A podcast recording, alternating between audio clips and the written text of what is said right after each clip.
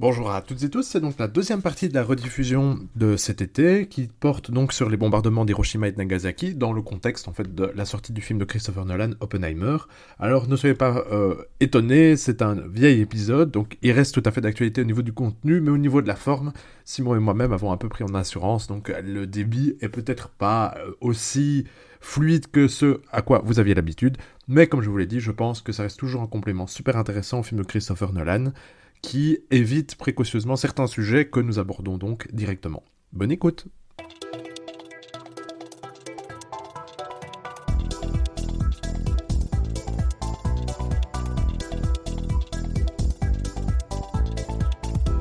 Donc rebonjour chers auditeurs, je suis toujours en compagnie de, Simon Desplanques dans cet épisode de Passé ressuscité dans lequel on essaie un peu d'étudier, de tordre le cou ou en tout cas de nuancer certains mythes sur euh, les bombardements d'Hiroshima et de Nagasaki. Euh, on vient de terminer sur les buts de Harry Truman. Bon, selon nous, hein, le premier des objectifs n'était donc pas d'impressionner Staline, c'était peut-être un objectif secondaire, mais c'était dans un premier temps d'éviter des vies. Effectivement, c'est une thèse qui a été développée, et là, ici, l'historiographie est intéressante, c'est-à-dire l'histoire de l'histoire. Quand est-ce que cette thèse d'une bombe atomique larguée à Hiroshima et Nagasaki pour impressionner Staline et non pas pour mettre fin à la guerre a vu le jour? Elle a vu le jour en 1965 sous la plume d'un historien qui s'appelle Gar Alperovitz et qui appartenait à ce qu'on appelait aux États-Unis la, mouvance de la nouvelle gauche, la New Left. Cette New Left, en fait, était, euh, disons, très versée dans les idées. Euh, d'inspiration, je dirais presque néo-marxiste quelque part, très proche des idées de la gauche radicale, et voyait en Washington le principal initiateur le principal responsable de la guerre froide. Alors là, à nouveau, on pourrait faire un épisode tout entier de 20 minutes pour comprendre sur les origines de la guerre froide. C'est fascinant. Clairement. Washington n'est pas euh, exempt de tout, reproche. Mais en revanche, la thèse d'Alperovitch, elle pèse, elle, perd, elle, totalement par anachronisme. Parce qu'en fait, à l'époque, on n'est pas encore dans une posture de guerre froide totale. Il y a encore, on sait très bien que les soviétiques ne sont pas vont, vont, vont poser problème à moyen terme. Mais par contre, on est quand même dans l'optique de terminer la guerre. Et comme je vous ai dit, Truman va à Potsdam avec l'idée de on veut d'abord et avant tout que, que l'Union soviétique rentre maintenant dans le conflit et nous aide à mettre le Japon par terre. Puis ensuite, il y a toute une série d'arguments plus ponctuels qui sont lancés.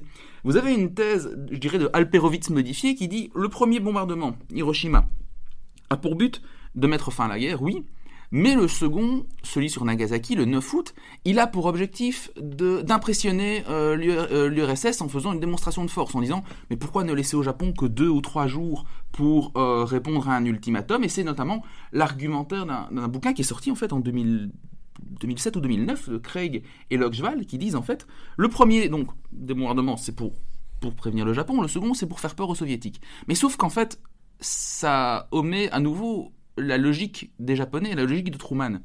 La logique de Truman, c'était on veut faire passer un message très clairement. Et certains dans l'entourage de Truman avaient dit une seule bombe, mais les, belliqueux dans l'entourage de Hirohito, l'empereur, euh, auront tôt fait de, disqualifier ça en disant non mais c'est du bluff, c'est un bombardement conventionnel, les Américains essayent de vous rouler dans la farine. Et donc il fallait enfoncer le clou pour bien dire écoutez, on n'a plus d'une bombe. On, a, on en a encore sous le coude s'il faut. Et c'était une manière de montrer que clairement, euh, on était sérieux. Et enfin, le détail qui change tout, c'est que Truman dit quand même à Staline à Potsdam qu'il a en sa possession une arme révolutionnaire. Effectivement, les soviétiques n'ont pas été associés à la conception de cette arme, il manquerait plus que ça, mais les britanniques et les français non plus. Donc, n'oublions pas que on est encore dans cette optique de collaborer à demi-mot, mais collaborer quand même. Il ne faut pas perdre ça de vue que Truman cherche encore à dialoguer et qu'on n'est pas il ne cache pas l'existence de cette arme. Et enfin, tout dernier argument, si le but était vraiment d'impressionner Staline et de le calmer, bah, force de constater qu'en tout cas ça n'a pas beaucoup marché. Et que donc sa fameuse diplomatie, nucléaire, bah, c'était pas terrible quoi. Enfin, ça n'a pas. D'aucuns contestent même l'existence de cette diplomatie nucléaire. Quelque part, disent que ça n'a jamais eu lieu. C'est vraiment une vue de l'esprit d'historiens qui étaient soucieux d'imputer à Washington des responsabilités euh, démesurées peut-être dans le déclenchement de la guerre froide. Et puis la volonté d'impressionner Staline voudrait dire qu'on sait déjà en 1945 qu'il y aurait une guerre froide pendant près de 50 ans. Or euh, là, c'est se perdre un peu en, conjoncture. Euh, il faut se replacer dans l'idée que là, l'objectif premier, c'est de terminer une guerre. Et donc, que Truman aient souhaité lancer une bombe d'eux-mêmes contre le Japon pour impressionner un quelqu'un qui est encore sur le papier un allié, euh, c'est clair qu'il y avait peut-être une retombée positive, en tout cas on peut dire, euh, dans la relation avec Staline, c'est clair, mais que ça, que ça, ce soit l'objectif premier, ça paraît vraiment étonnant. Passons et euh, avançons un petit peu dans, dans, cette affaire. Quels étaient les objectifs des soviétiques et des japonais? Dans un premier temps, les, les soviétiques ont l'objectif d'entrer en guerre avant la fin de celle-ci, forcément. Il s'agit donc d'être prêt assez rapidement que pour pouvoir mener une guerre contre le Japon, éventuellement euh, annexer des territoires et augmenter sa zone d'influence. Euh, là, Staline était donc pris euh, un peu entre le marteau et l'enclume, puisque d'une part, il s'agit de préparer les troupes, mais d'autre part, bah, les États-Unis avancent. C'est d'ailleurs pour ça que l'entrée en guerre se fera la nuit, euh, se fera quelques jours après le, le, le bombardement d'Hiroshima. De leur côté, les Japonais savaient que la guerre était très mal embarquée avant de se prendre les bombes et l'entrée en guerre soviétique. Ils voyaient deux porte de sortie. On peut discuter euh, sur la pertinence aujourd'hui, mais eux voyaient deux possibilités de s'en sortir. La première, c'était de compter sur une médiation soviétique entre euh, le Japon et les États-Unis, puisque, comme Simon Desplanques l'a dit dans l'épisode précédent, il y avait un traité qui avait été signé, euh, un traité de non-agression euh, entre les soviétiques et le Japon depuis 1941. On voit qu'il a, aura fait long feu, comme on dit. Donc cette option-là n'a pas tenu le coup. La deuxième, c'était d'avoir une bonne grosse victoire à l'ancienne sur les États-Unis pour donc leur demander de diminuer leurs exigences. On parlait de unconditional surrender, donc en gros il fallait que les Japonais acceptent de se rendre sans aucune condition ce qui était intolérable pour eux parce qu'ils euh, voulaient pouvoir garder leur empereur Hirohito. En tout cas, bah, évidemment, c'était... C'était l'une des conditions. C'était l'une des conditions, et on ne sait pas si c'est ce que voulait le peuple japonais, mais en tout cas, les décideurs, ça c'est clair. Disons par pragmatisme, en fait, les Américains ont décidé de garder l'empereur, et notamment à ce niveau-là, le rôle de, de, notre ami MacArthur est extrêmement important, parce que MacArthur était commandant en chef des forces armées américaines du Pacifique, donc il est... Euh, c'est pas n'importe qui, c'est un héros de guerre, et il sera ensuite administrateur du Japon, si vous voulez. Ce sera en fait lui qui supervisera la mise sous tutelle du Japon. Et donc, euh, à ce niveau-là, la relation qu'il va nouer avec l'empereur est très intéressante, et il se rend bien compte que pour les Japonais, si les États-Unis entendent un jour nouer une relation constructive avec euh, le peuple japonais dans un avenir très proche, et dans un contexte qu'on devine de plus en plus marqué par la rivalité naissante avec les Soviétiques, eh bien, garder le Kokutai, c'est-à-dire cette institution particulière qui lie le peuple japonais au destin de l'empereur, c'est peut-être pas un mauvais calcul. Mais c'était effectivement l'une des conditions qui avait été posées par les Japonais, les autres étant notamment bah, la non-présence de, forces d'occupation sur le sol japonais, euh, ce, qui clairement n'a pas, été le cas. Donc en fait, clairement, le Japon s'est retrouvé dans une situation où il a dû accepter la, la reddition inconditionnelle, et seulement après on a gardé l'empereur, par pragmatisme. Alors passons maintenant au second mythe que, nous devions étudier, hein, c'est-à-dire l'effet de cette bombe. On a déjà commencé à, répondre à cette question. Le mythe, en gros, c'est que Hiroshima puis Nagasaki égale capitulation du Japon. Eh on peut nuancer ça tout de suite, puisque dans l'équation, il manque euh, le facteur soviète, qui va beaucoup euh, influencer, faire peser la balance, puisqu'en réalité, on l'a dit, des bombardements, le Japon s'en est pris d'autres, et des bombardements plus conséquents.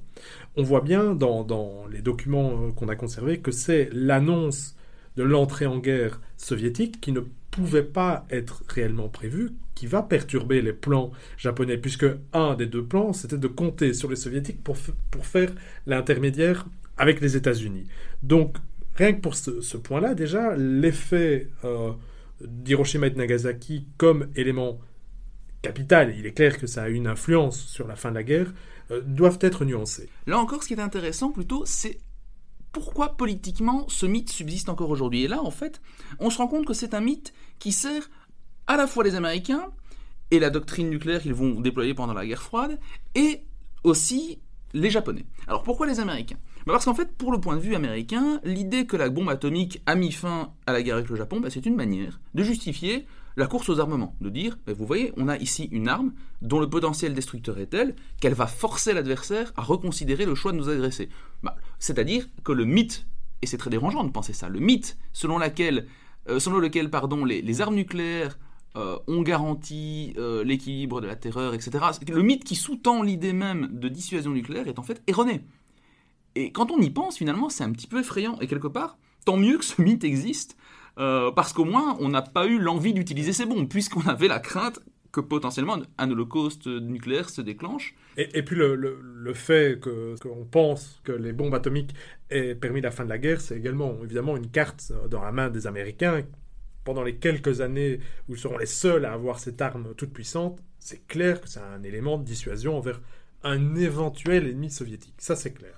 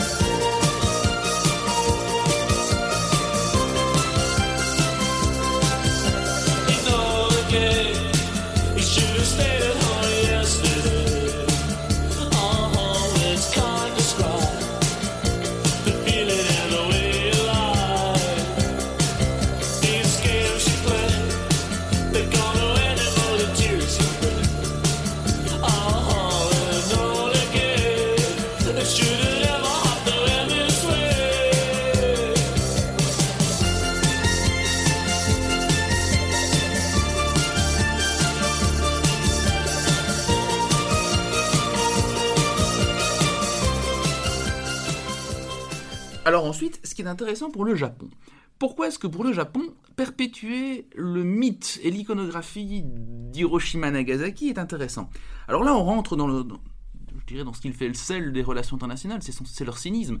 Et en particulier le fait que ces bombardements sont absolument atroces. Et quand vous voyez des images des gens brûlés, irradiés, etc., c'est humainement horrible.